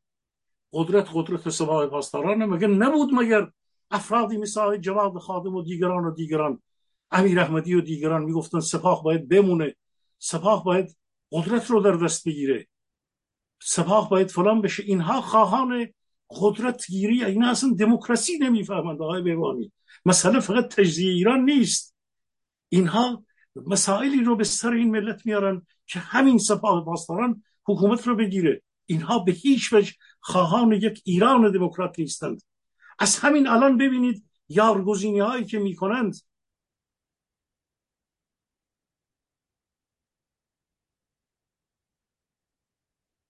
این ماجرای امروز ماست جناب آقای بهبانی آره دیگه یه سری پرسشه یه سری بازیه یه سری ماجراست. اما اون چیزی که خودشون اعلام کردن از ماجرای استنفورد این بودش که اینها در حقیقت یه مش در حقیقت صاحبان سرمایه هستند که طرحهایی رو می‌خوان برای آینده یعنی بعد از اینکه جمهوری اسلامی رفت اینها همه چی درست شد اینا چجوری در ایران در موارد مختلف سرمایه گذاری بشه کار پیش بره و اینها. ولی چیزی در مورد اینکه چه کار بکنیم سوال میلیون دلاری چجوری میشه مردم رو به خیابان کشان تا چون تنها یه راه که بیشتر نداره که. این مردم بیان تو خیابون. این تنها راه انقلابات است.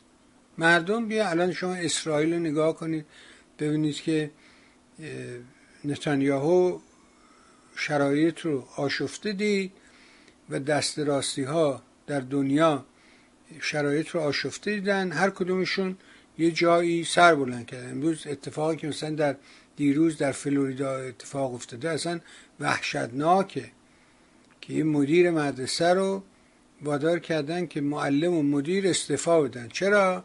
که این کلاس ششم دبستان تو بخش هنر هنر رونسانس مجسم عکس مجسمه داوود میکلانج رو به نمایش گذاشتن. مرد لختی است که اونجا ایستاده. و پدر مادران اومدن که فلان و بعد آقای دسنتس که الان دست راسته یعنی یه ترامپ باسواده ترامپ بی سواده این ترامپ باسواده فرقش اینه. الان خودشو کاندید کرده از حزب جمهوری خواه برای ریاست جمهوری سال 24 فعلا دو نفر پیشتازن. یکی ترامپ. البته ترامپ به خاطر مسائل قانونی و مشکلات که وسط راهش هست احتمال اینکه اصلا وارد گود بشه خیلی کمه. ولی فعلا خودشو کاندید کرده دیگری هم همین آقای دسنتس فرمانداری کرد.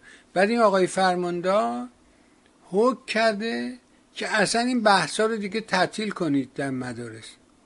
یعنی بحث هنر رنسانس تو مدرسه اگه می‌خواین حرف بزنید اکسار و مجسم های میکلانج و لخت و اینا رو دیگه نشون نده. میگم دنیا به یه آشفتگی در یه آشفتگی به سر می‌بره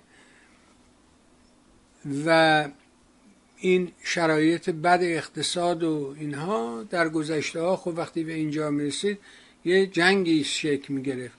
ولی حالا دنیا از جنگ می‌خواد خودش رو دور نگه داره و ولی دست راستی ها فعالن.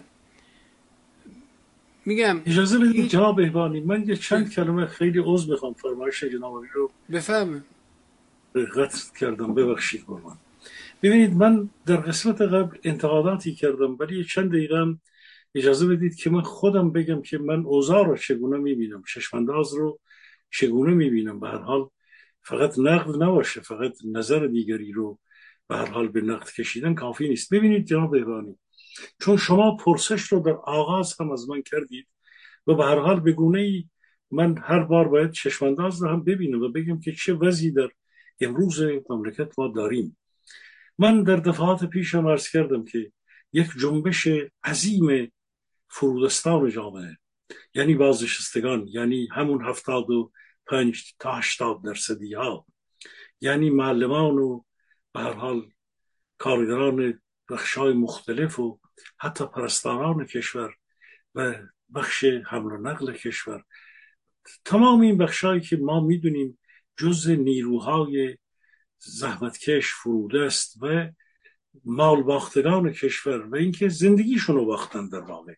یک جنبش عظیمی در پیش روی ماست. اوضاع رو هم به لحاظ اقتصادی هر بار توضیح دادم. از تورم امروز گفتم. از چیزهای دیگر عوامل و شاخصهای اصلی اقتصاد گفتم. بنابراین برای من این روشن واقعا آشکار دارم می‌بینم که اینها هیچ راه حلی به گفته خودشونا برای حل بحرانهای گوناگون اقتصادی و این فاجعه و ابرتورم و چالش های بزرگ ندارند. خب پاسخ اینها رو یک قشر بزرگی از اونها که میگن خاکستری من این واژه رو به کار نمی‌برم. چون به قشر خاکستری یک معنای سیاسی رو می‌خواد بگه یعنی اینا تحمل می‌کنن و به گونه ای هم فراموش خواهند کرد. این گونه نیست. در ایران ما حرکت این انقلاب این رستاخیز ضد تبعیض تبعیض های حقوقی که در کشور شده این تبعیض های حقوقی باید پایان پیدا بکنه. چون به این وضع از این حد از تبعیض در هیچ کشوری قابل تحمل نبوده و نیست. بنابراین این جنبش فرودستان پیش روی ماست.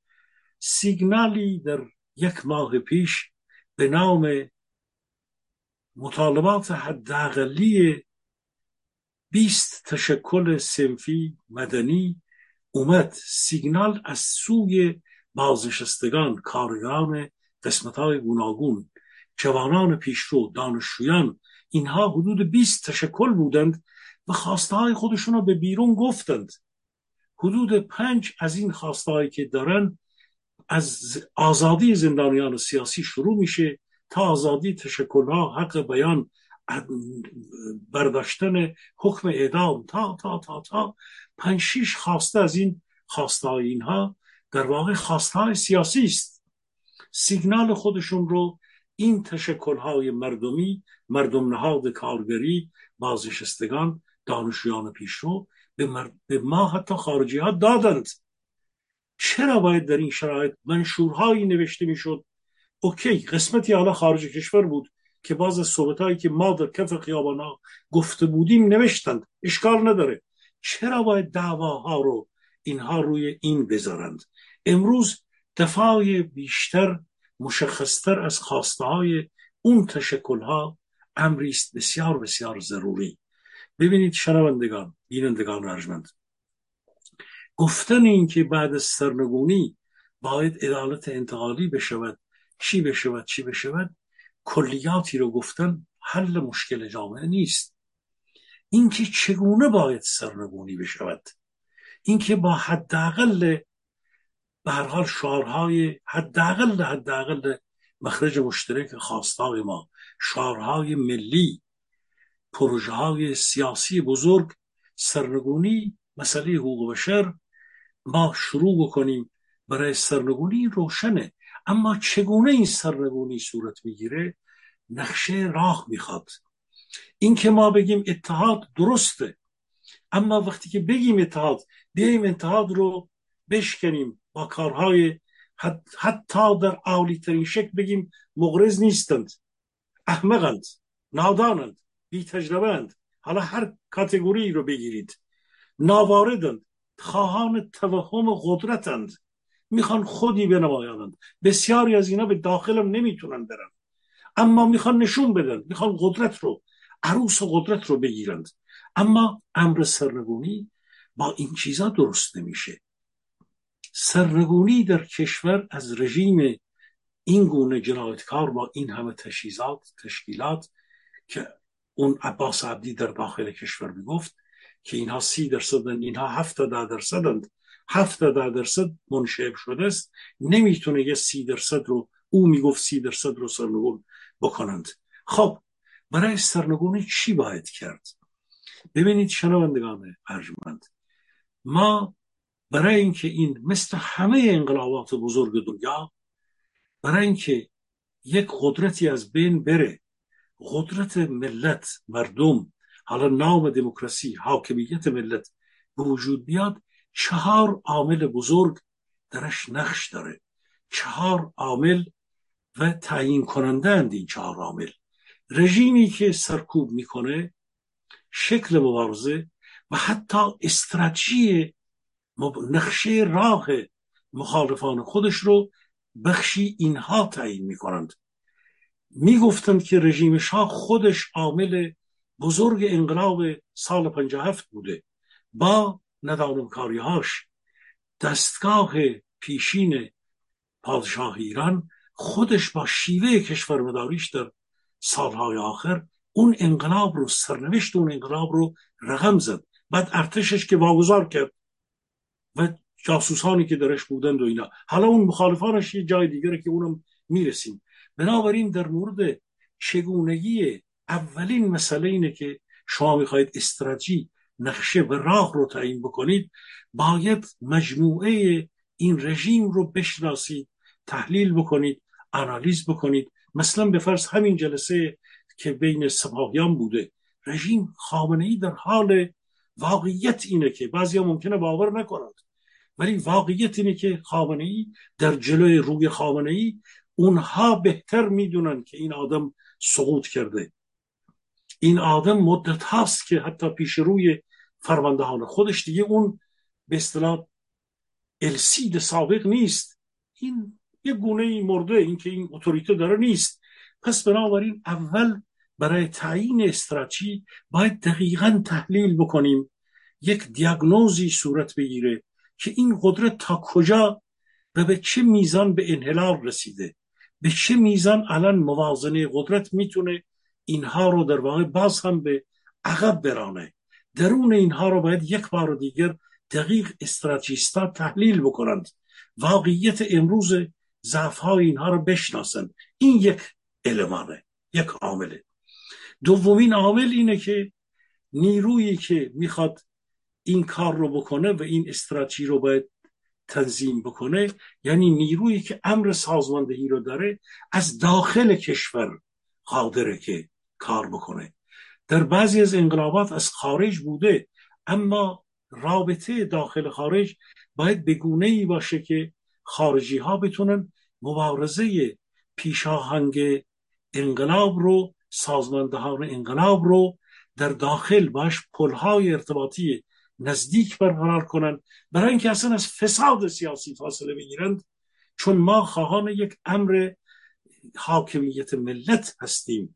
ما نمی‌خوایم مثل خمینی از بالا از بیرون قدرت رو یک نیروی بگیره در یک زدبند سیاسی بهشتی مانند ها ابراهیم یزدی مانند ها قدرت رو از طریق آمریکایی ها بگیرند. تازه اونها هم بر مبنای مساجد کار کردند. اون نیرویی که می‌خواد بدیل بشه جایگزین بشه این نیرو باید راه چگونگی نقشه راه رو یاد بگیره و سازماندهی خودش رو به نحو سالم و درستی با داخل پیش ببره. اینکه این شش نفری رو حالا این شش نفر می‌تونن یه خورده تبلیغ بکنن برای ما ولی اینا رو یه جوری بزرگ بکنن که بگن در دستهای اینها قدرت از یک کشور خارجی یه بار عربستان یه بار اسرائیل یه بار آمریکاست اینطور نیست. این نیرویی که می‌خواد بدیل بشه باید یک قانون یک راه معینی رو برای اینکه بتونه بزرگ بشه منسجم بشه طی بکنه. سومین امر اینه که خود ملت ایران یعنی اخشاری که نیروی محرکه این جامعه برای انقلاب فرودستان هستند رو ما اینا رو بشناسیم. ما بدونیم چند صد هزار. امروز ببینید تمام کشور دوباره حرکت آموزگارانه. تمام کشور شما میشنوید حرکت بازنشستگانه. اینها که خاموش نشدن که. رانندگان کشور دارن میان ما باید تحلیل درستی از فرودستان جامعه از اخشار متوسط جامعه از فرزندان ما در دانشگاه ها داشته باشیم. به اون وقتی که ما میگیم به ملت متکی هستیم باید ضعف و ناتوانی های ببخشید این ملت رو و قوای محرکه این انقلاب رو بشناسیم. مگه می‌شد؟ مگه نلسون ماندلا و یا هاول بخش بزرگی از پلتفرم های خودشون رو در داخل یا زندان بر مبنای حرکت سیاهپوستانی که بهشون ظلم شده بود قشت های گوناگون اون اتحادیه های اون چگونگی به حرکت در آوردن اتحادیه ها رو یاد گرفتن مثل این کاری که ما در خارج کشور با چند هزار جوانان ما کردیم شش ماه. آیا یک کدوم از این حرکت ها رو شمایی که توی اتاقهای دربسته بودید یک کدوم رو شما اومدید به ما کمک بکنید؟ من ادعا نمی کنم اینجا من همه جا بودم. من نمیگم من کردم. ولی شما هیچ جا در کنار ما بودید. در کنار جوانان بودید؟ نبودید. بنده هم تا توی داخل که نبودم که. اونی که در داخل داره الان خودش آماده می‌کنه. شما بدون ارتباط کامل با اون چطور مدعی هستید که نماینده اون هستید؟ با سین محسا که نمی‌تونید سازماندهی بکنید که. با خودشون خودتون نشون دادن در یک جا که هر کی حالا. به نام چپ به نام طبقه کارگره یا به نام راست که میگه من طرفداران پادشاهی و نمی‌دونم فلان رو دارم. نه این ادعاها معنا نداره. شما تا مدت موقعی که نشناسید چند صد هزار بازنشسته چند صد هزار معلم چند صد هزار کارگر چه واحدهایی از پتروشیمی نمی‌دونم مخابرات کدوم ها نقش دارن؟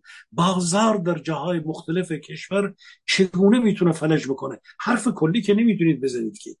شما برای تعیین این قطب استراتژی یعنی ملت چگونه نقش داشت مردم چگونه قشت بندی میشه و چه بخش از چه بخش های از مردم انقلاب بعدی رو الان یک عده معتقدن که انقلاب توی انقلاب شکم های اسید های پر میده ها اینها از حاشیه ها یک فورانی از حاشیه ها میاد بیرون.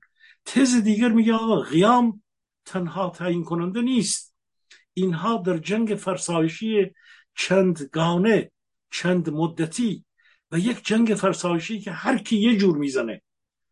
مخابرات یه جور می‌زنن لشکریان یه جور می‌زنن فلان یه جور می‌زنن.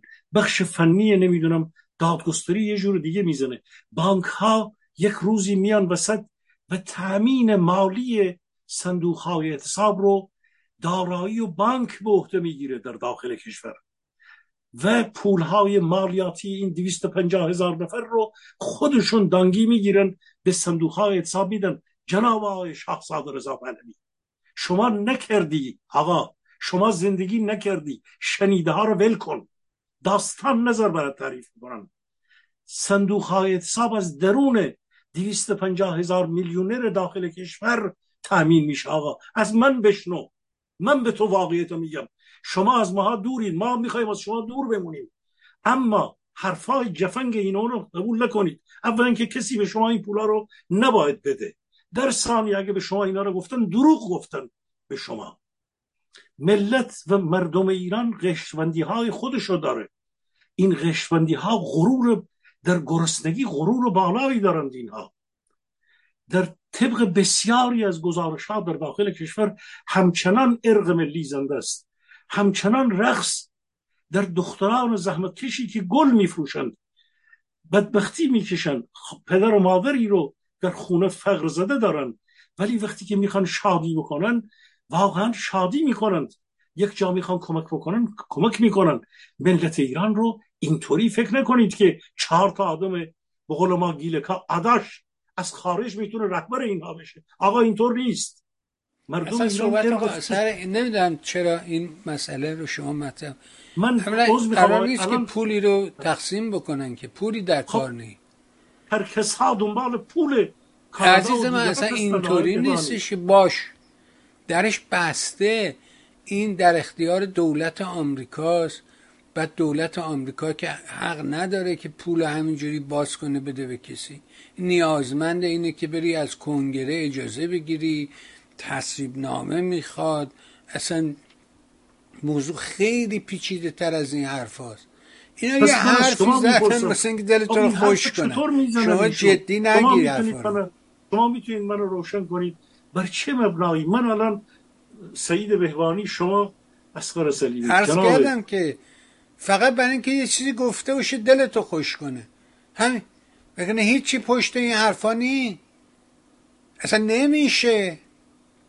اینو او سال 2004 که اینجا زلزله بم اتفاق افتاد یه عده کلاهبردار مثل بنیاد ایمان اینا افتادن تلویزیون ها یه سری شالاتان افتادن. من یه نفر اینور بودم اینا اینور همه. پنج تا تلویزیون و نمی‌دونم آدما با احساسات مردم بازی کردن. 800 هزار دلار پول 850 هزار دلار پول از دست مردم قاب زدن. 250 تاشو دادن به پنج تا تلویزیون یکی 50 هزار دلار برای یه روز برنامه به تلویزیون ها پول دادن. 600 هزار دلارش خوردن. نه کمکی به مردم بم شد. همون روزم می‌گفتم عزیز من نمی‌تونی قانون اوفک اجازه نمیده شما پول از اینجا منتقل کنی به ایران. یواشکی چرا؟ من یواشکی برای خانوادم پول میفرستم. چرا نمیفرستم؟ یه آدم مسافر داره میره بهش میگه آقا این 200 دلار داره میره قربون سرات در خونه مام بده. ولی رسمی از مجاره نه صراف برم بانک بگم پول بفرست اینا. نه آقا اصلا هم چیزی نمیشه. گفتم اینا یه چیزی گفتن. دل مردم رو خوش کنن. فکر واقعیت نداره امکان نداره. به این آسونی نیست که بریم پول ورداریم بریم بذاریم جیبمون رو بلند کنیم. چرا؟ اون مدلی که بنیاد ایمان اونا کردن که آی بیاید الان پول بدید مردم ما به زلزله درگاه می‌خوایم کمک کنیم ما رفتیم حرف زدیم. حق بازی چرا؟ میشه. ولی به اون پوله نمی‌تونی دست بزنی. می‌تونی بیای الان یک کیسه بگیری هم مردم پول جمع کنی. اون یه قصه دیگه. جلسه بذارن. یک کیسه به در دور به چرخ آقا یک پنج تومن ده تومن بنداز تو این کیسه خیر امواد اون میشه. اما اینکه بری دست بزنی به پول بلوکه شده نه امکان عقلی نداره. زیاد بس اجازه بدید من این قسمت چهارم بفرم. بس کردم رژیم بسیار عالی بود. توضیحات شما واقعا ممنونم از شما جناب های خیالت راحت درستم هست نگاه شما. از حضور شما گفتم ما یک برای سرنگونی این رژیم چهار وجه رژیم رو گفتم. نیرویی که می‌خواد جای بدیل و جایگزین رو بگیره رو گفتم که چگونه می‌تونه منسجم بشه بزرگ بشه و این وظیفه تاریخی رو به بگیره.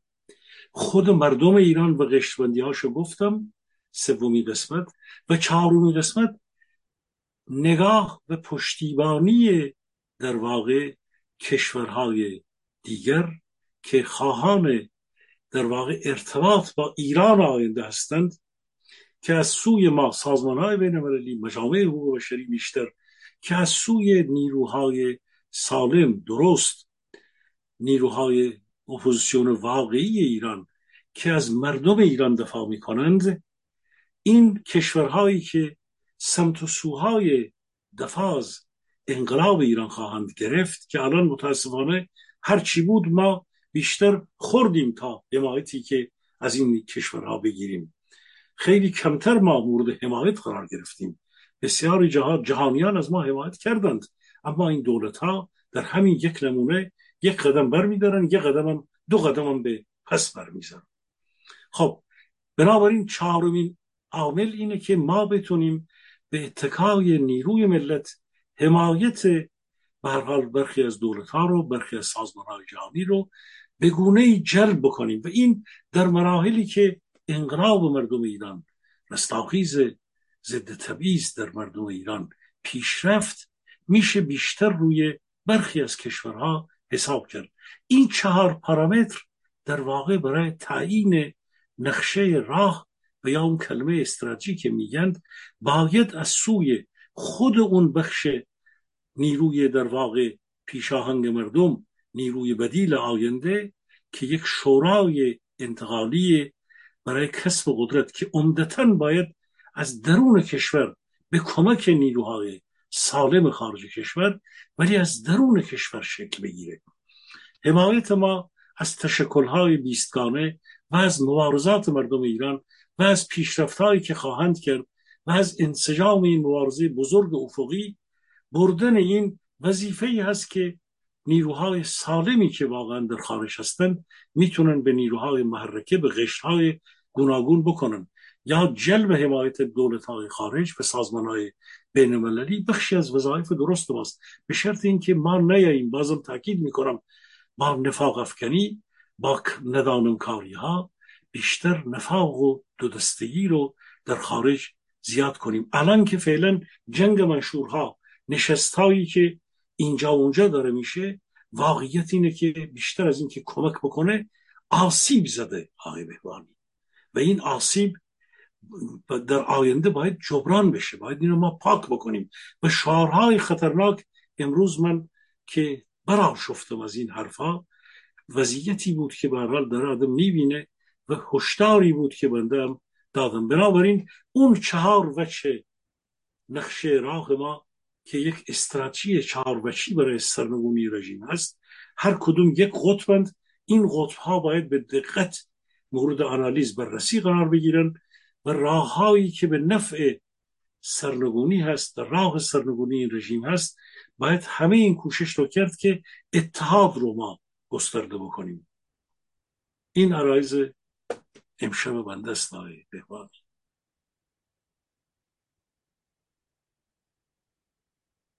صدای شما رو ندارم قربان. بسیار آقا ممنون و متشکر از شما. و رایزم به حال این همه نشان از ارق شما عشق شما به میهنه و شرایط خطیری که پیش روی ما هست. و من هم می‌دونم شرایط بسیار بسیار سختیه. امیدوارم که راهی پیدا بشه و از این محلکه جامعه ایران بتونه بیرون بیاد. روزگار سختی در پیش روز داریم می‌بینیم از معیشت مردم یه مش چپاولگر هم چه در داخل و چه در خارج منتظرن بزغول کردن که بتونن که اونایی که در داخل دست به صندوق و جیب مردم کردن اینا هم که در خارجن در رویای رسیدن به اون اموال عمومی هستن. بازم از شما ممنون آقا. سپاسگزار از همه مهر و حضور در برنامه و از این فرجه که به ما میدی.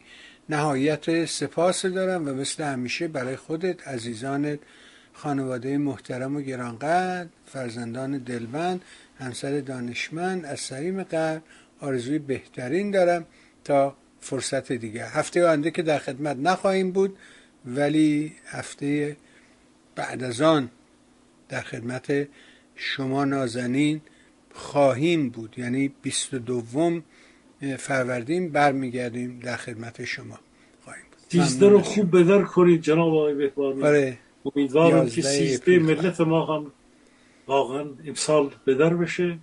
ملت ما در امسال بتونن از چنگال این اهریمن از چنگال این زهاک راه بشن آقای بهبانی عزیز.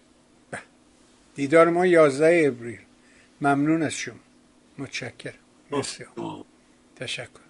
بها شنیدیم فرمایشات آقای سلیمی نازنین. امیدوارم این گفتگوها کمکی به ما کرده باشد اگر این برنامه چون سایر برنامه مورد توجه شما هست مهر کنید و سایت میهن رو به دوستانت معرفی کن تا بتون از بخش های مختلف سایت بهره ببرن. از همه همراهی و همدلیتون نازنین نیست سپاسگزارم و مثل همیشه برای شما خوبان. نازنینان آرزو می‌کنم روز روزگار اونجوری که دلتون می‌خواد براتون باشه. با تشکر از شما. ممنون.